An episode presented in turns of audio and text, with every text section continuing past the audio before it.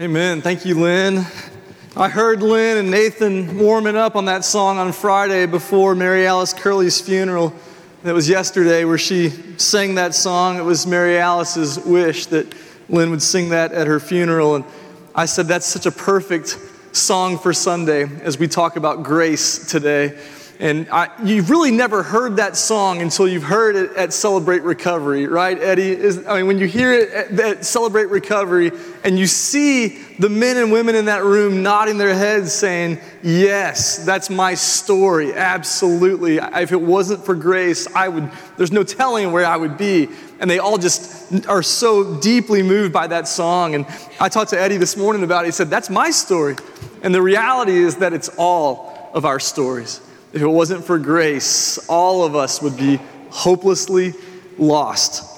So I hope you and your loved ones all had a, a Merry Christmas. We're going to talk about grace today as we continue our series in John, John chapter 1, verses 15 through 18. And it has been kind of a strange December here. We, we've, we have had a lot of funerals here, but Lee Ellen does a beautiful prayer that, that she prayed earlier. Uh, she, she said that we as a family of faith grieve with those who grieve, just as Scripture tells us, and we rejoice with those who rejoice. And I want to let you know that Evan and Sarah Elmore had a little baby boy last night, which is a wonderful blessing. Uh, little Thomas entered this world uh, last night, and he's healthy, and mom's doing well. So we celebrate uh, with our church members who uh, are, are now parents, which is a whole new kind of Christmas experience. so I loved our Christmas Eve service here. That's quickly becoming one of my favorite times to be with you all. And I think we had more than 35, I think my, my wife counted 35 kids in the Christmas play, which is just insane. And I can't believe that uh, Rachel and, and, her team cast Isaiah, my two year old, as young Jesus. They were trying to make a historically accurate representation of when the wise men came. Maybe Jesus was a toddler. We, we think that may be the case according to history. But Isaiah didn't really grasp that con- concept, and he was going around telling all of my relatives that he was going to play baby Jesus in the Christmas play as a two and a half year old. That little big didn't quite fit in the manger. Um, it all worked out great, though. We, we barely scratched the surface that night. I told you I would preach for nine minutes, and I think I went 10, sorry. Um, but we, we talked about that one verse, John chapter 1, verse 14, one of the all time greatest verses in the Bible. And, and we just scratched the surface of it. And so we're going to unpack it a little bit more today. But it, it says, The Word became flesh. I mean, you could spend a year on that, right? The Word became flesh and dwelt among us. And we have seen his glory glory as of the only Son from the Father, full of grace and truth. And we talked a little bit at Christmas Eve about how God condescended to us, how he came down to our level by putting on flesh and moving into our neighborhood. And we're going to continue this morning to, to kind of flesh that verse out, no pun intended, Trey. Uh, but we're, we're going to go to the next three verses as well and finish off the first chapter of John as we move all the way through the rest of John in 2019. So stand with me if you're able to this morning as I read our text from John chapter 1, verses 15 through 18. Hear the word of the Lord. John bore witness about him and cried out, This was he of whom I said, he who comes after me ranks before me because he was before me. For from his fullness we have all received grace upon grace. For the law was given through Moses, grace and truth came through Jesus Christ. No one has ever seen God, the only God who is at the Father's side. He has made him known. This is the word of the Lord. Thanks be to God. You know, what, you may be seated. What words do is they reveal things, right? Words give us information. And Jesus, as the Word, the Logos, the eternal, pre existent Word that was with God and was God, reveals the Father to us as an act of grace. He tells us who the Father is, He shows us God's nature. He shows us God's character. He shows us God's goodness and love. I hope you got some good presents for Christmas this year? You're never too old to get a good Christmas gift. I asked uh, Rachel what she got for Christmas. She said, a vacuum cleaner. I said, You really are a grown up now. That's, uh, that's a fun gift. In Christ, we've been given two gifts that I want to talk about today that we see here in John 1 in verse 14. We've been given amazing grace and unending truth that both come through Jesus Christ. Verse 14 says that when the Word became flesh and dwelt among us, He revealed the glory of God to our world. And that glory of God is full of grace and truth. This is good news. This is gospel news because we desperately need both of these things in our world, don't we? Tim Keller says that truth without grace is not really truth, and grace without truth is not really grace. We need both of these things working together. You know, love, mercy, grace. I love talking about those. I love preaching about those. The Bible's full of that kind of stuff. It's important to talk about. But we can't understand how deep the Father's love for us is if we don't understand the truth about our sin and our brokenness. Grace is not really amazing grace at all unless we realize what we've been rescued from the, the very pit of, of hell. In his book, uh, The Meaning of Marriage, Keller says, Love without truth is sentimentality. It supports and affirms us, but keeps us in denial about our flaws. Truth without love is harshness. It gives us information, but in such a way that we cannot really hear it. God's saving love in Christ, however, is marked by both radical truthfulness about who we are and yet also radical, unconditional commitment to us. The, the merciful commitment that God shows us strengthens us to see the truth about ourselves and repent and the conviction and repentance moves us to cling to and rest in God's mercy and grace. Isn't that rich? That's a really wonderful truth. That we need both of these things, grace and truth, because if God dealt with us only according to the truth, none of us would survive. We'd be obliterated. But He deals with us on the basis of grace and truth. How does he do that? Doesn't something have to win? Doesn't something have to give, grace or truth? No, God can deal with us with both grace and truth because of Jesus Christ. In his life, in his death, in his resurrection, Jesus met all the demands of the law. He fulfilled perfectly all the requirements of the holy law. And now God is free to share the, the fullness of His grace with those who trust in Jesus Christ. So, grace without truth would be deceitful, and truth without grace would be condemning. Praise God for both of these. Before we dive into these ideas individually of grace and truth, let's look at verse 15 again. My youngest son, Isaiah, has been walking around the house uh, singing, Go tell it on the mountain, over the hills, and everywhere. But he, he doesn't quite understand the whole song, so he just sings, Go tell it on the mountain, over the hills, and everywhere. Go tell it on the mountain, over the hills, and everywhere. Go tell it on the mountain, over the hills, and everywhere. Like, stop, Isaiah. We gotta, we gotta teach him the punchline, you know? It's like a broken record, is what it sounds like, you know?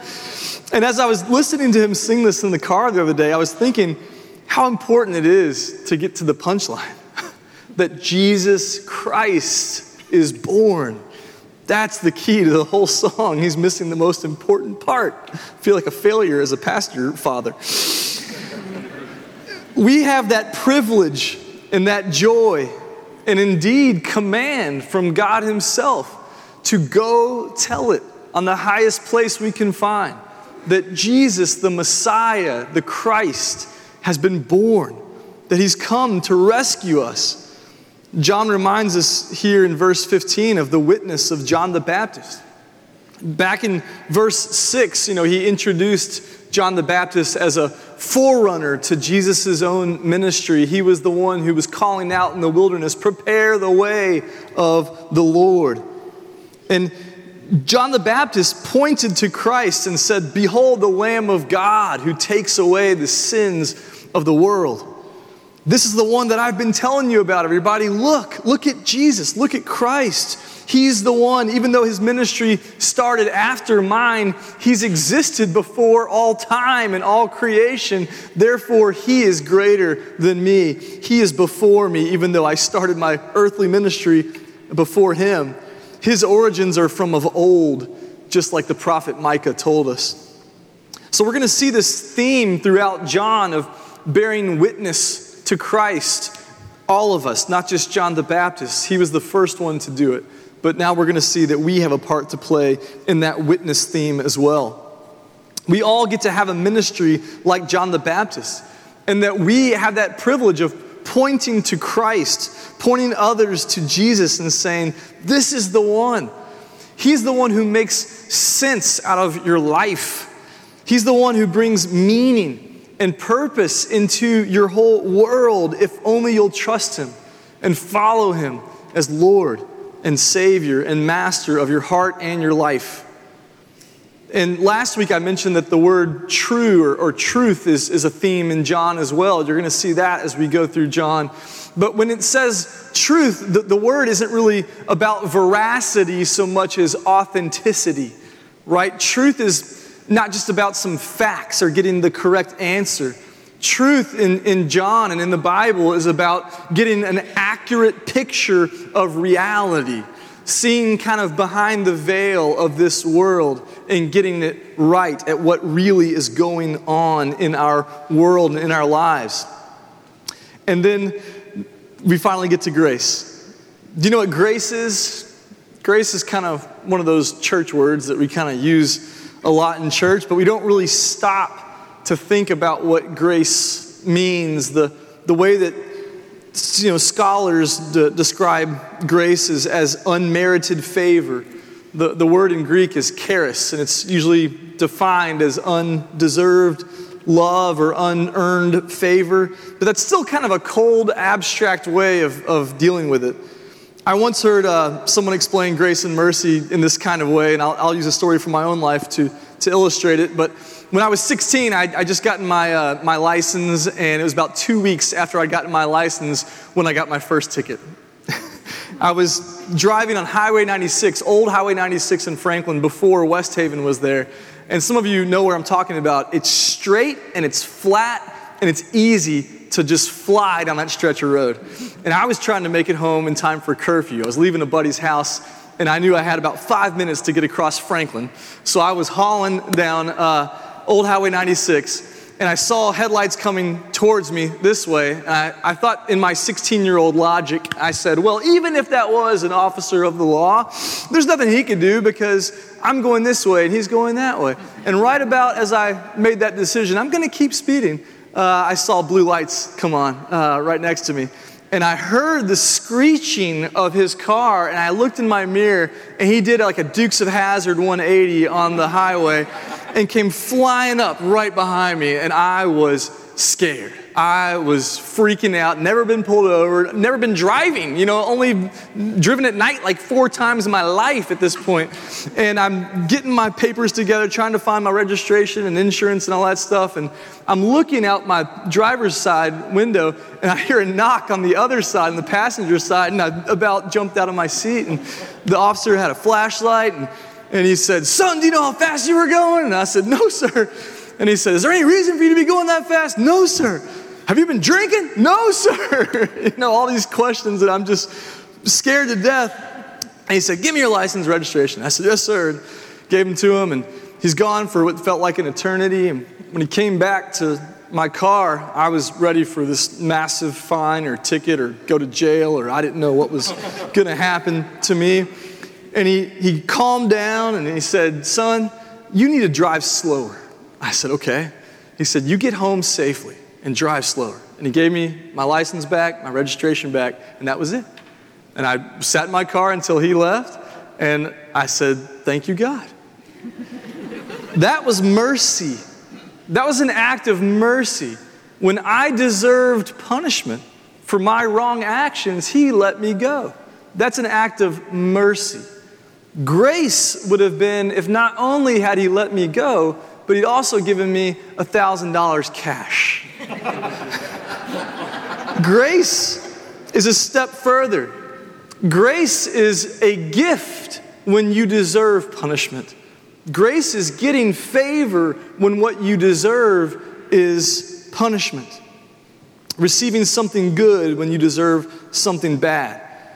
But honestly, in, in truth, $1,000 cash or a million dollars cash or a gajillion dollars cash doesn't begin to scratch the surface of the grace that we've been shown in Jesus Christ.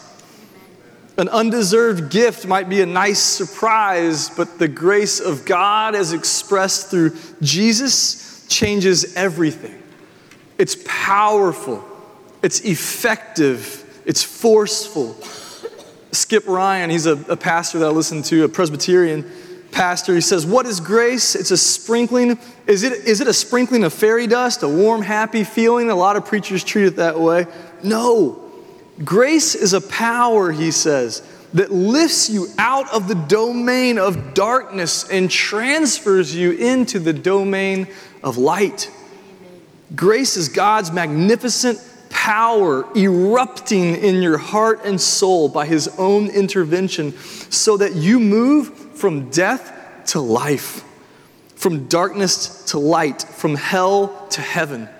Grace is power that is embodied in a person.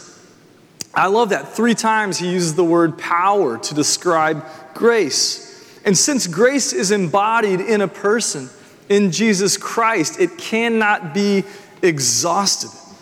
You know, advertising is, is built on, on getting us to buy into this idea of scarcity, that there's not enough of stuff and you've got to get it while you can, right? And there's this myth of scarcity. And, you know, economics would, would teach us that, you know, there's supply and demand chains and those kinds of things that I don't understand very much about, that our options are limited.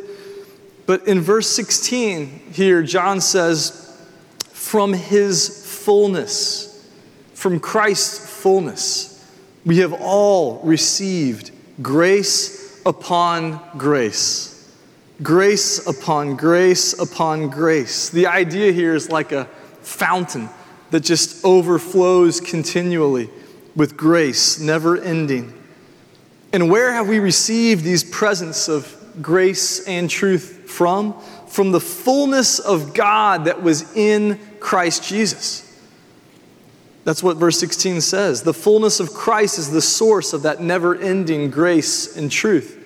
In Colossians chapter 2, when Paul's writing to the church in Colossae, in verse 9, he says, For in him, in Christ, the whole fullness of deity dwells bodily. The fullness of God's deity, bodily, physically, dwelt in the person of Christ Jesus. The fullness of God, the omnipotent, almighty, all powerful, never ending God. You probably have heard before John 1 John 4 8, God is what? Love. Yes, God is love. But the word for love that's used in the New Testament here is agape. And agape is gift love. It's never ending gift. It's always outward focused, centrifugally giving all the time, outward source of grace and truth that flows from God to us constantly. God's fullness gives and gives and gives in a kind of way that never runs out, never stops to refill or rest or take a break. Because His fullness is, is more full than anything you could ever imagine. God's fullness never empties, it never runs out, it's never exhausted.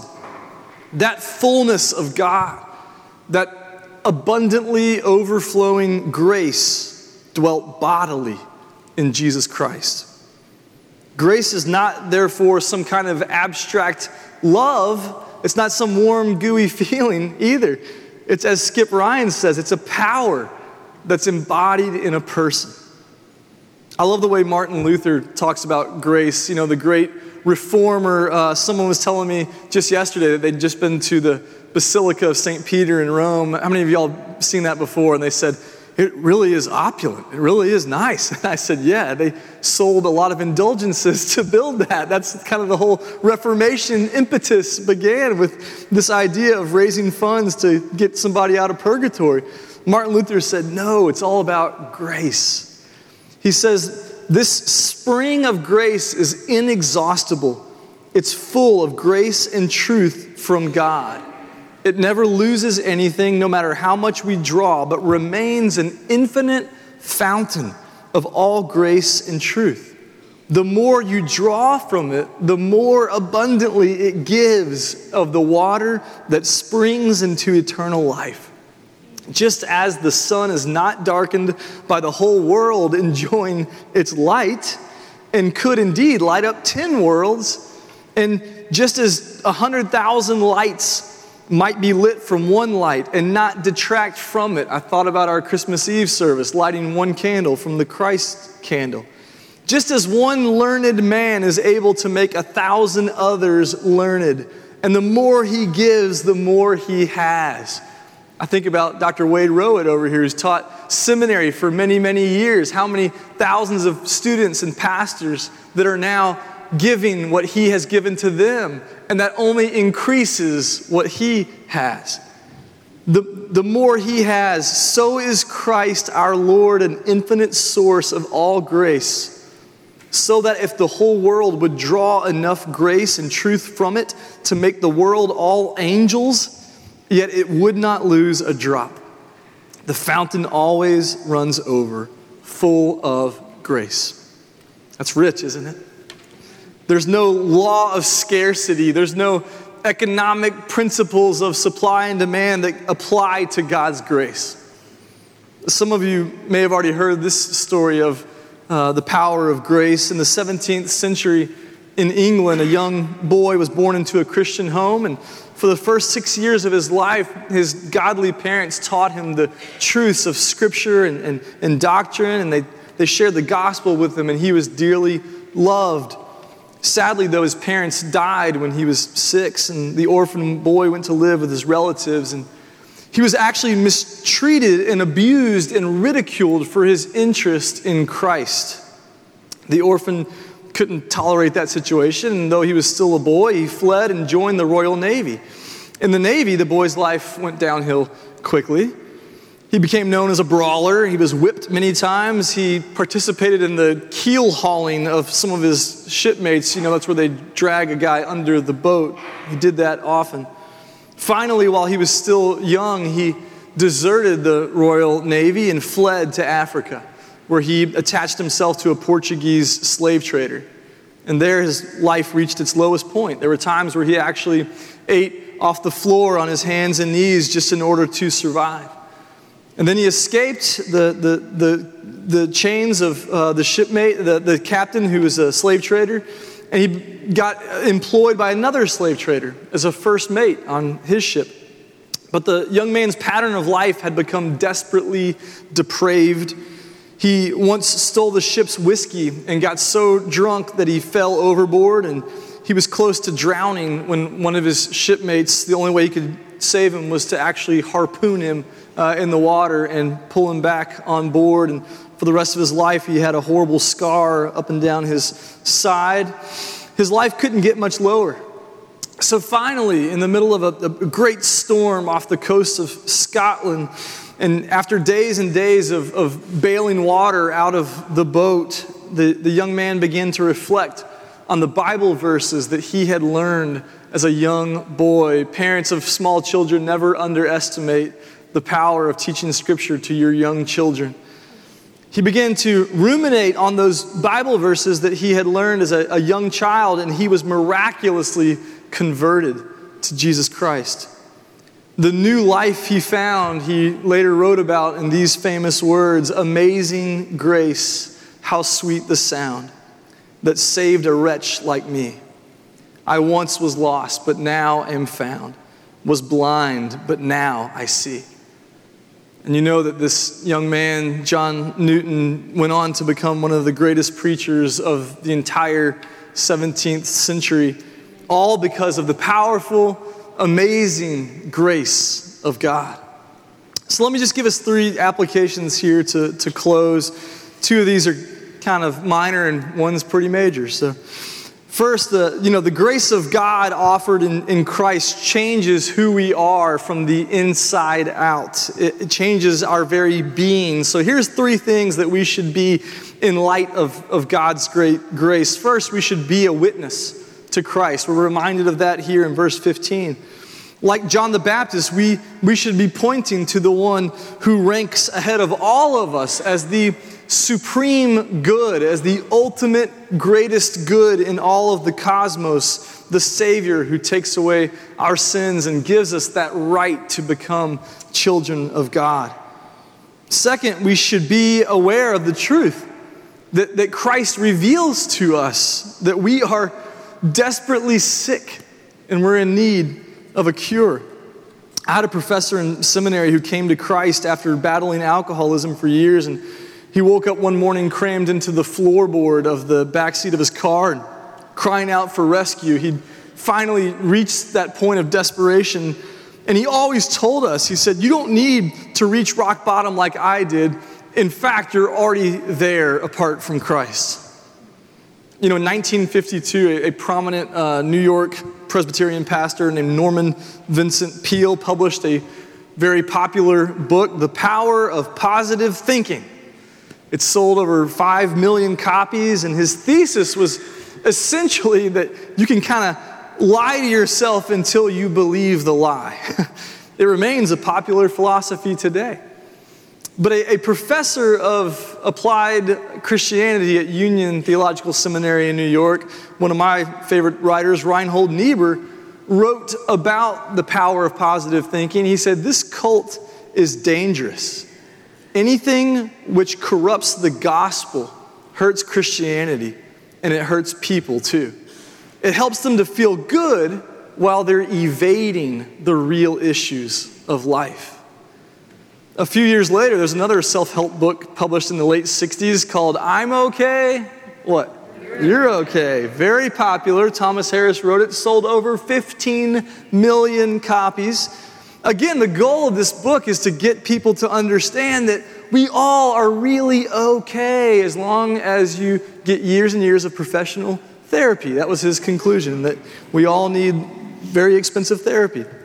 I think we all know deep down the truth that there's something about us that is not okay, that we are broken, that we are deeply flawed. We long for redemption. Our bones ache for what was lost in the garden all those years ago when Adam and Eve plunged the world into death and darkness. When Jesus showed up on earth, he revealed the truth that the law has shown us all along that we're incapable on our own of being right with God. We need an intermediary, we need a Savior. Christ alone revealed the reality of God's standard of holiness. He lived a perfect life among us, and we need to know that truth of God's holiness and of our brokenness. Finally, here's the big one be transformed by the power of grace. If you truly have experienced the saving grace of God by trusting in Jesus Christ as your Lord and Savior, it changes you. In fact, the Bible says that you've been born again. You have a new birth. You are indeed a new creation. Behold, the old has gone, the new has come. You receive the Holy Spirit inside of you, and He cultivates within you love, joy, peace, patience, kindness, goodness, faithfulness, gentleness, and self control in ever increasing measure. You know, one of my, my favorite things I've done the last few years, it's, it's, it's hard, but it's really good and beneficial for me, is around this time of year at New Year's, I write down those nine fruits of the Spirit and I give myself a little self evaluation. Nathan, where did you grow in these areas, or, or where do you need to grow? Where have you regressed, maybe? Are you less patient now that you drive in Nashville traffic every day? Are you less patient now that you have another toddler running around the house? Are you gentle with your wife? Are you gentle with your children, with your congregants? Are you growing in peace? Are you more joyful than you were a year ago? In 2018, did you become someone who's more faithful and more trusting in God, more willing to take great risk for God because of your faith?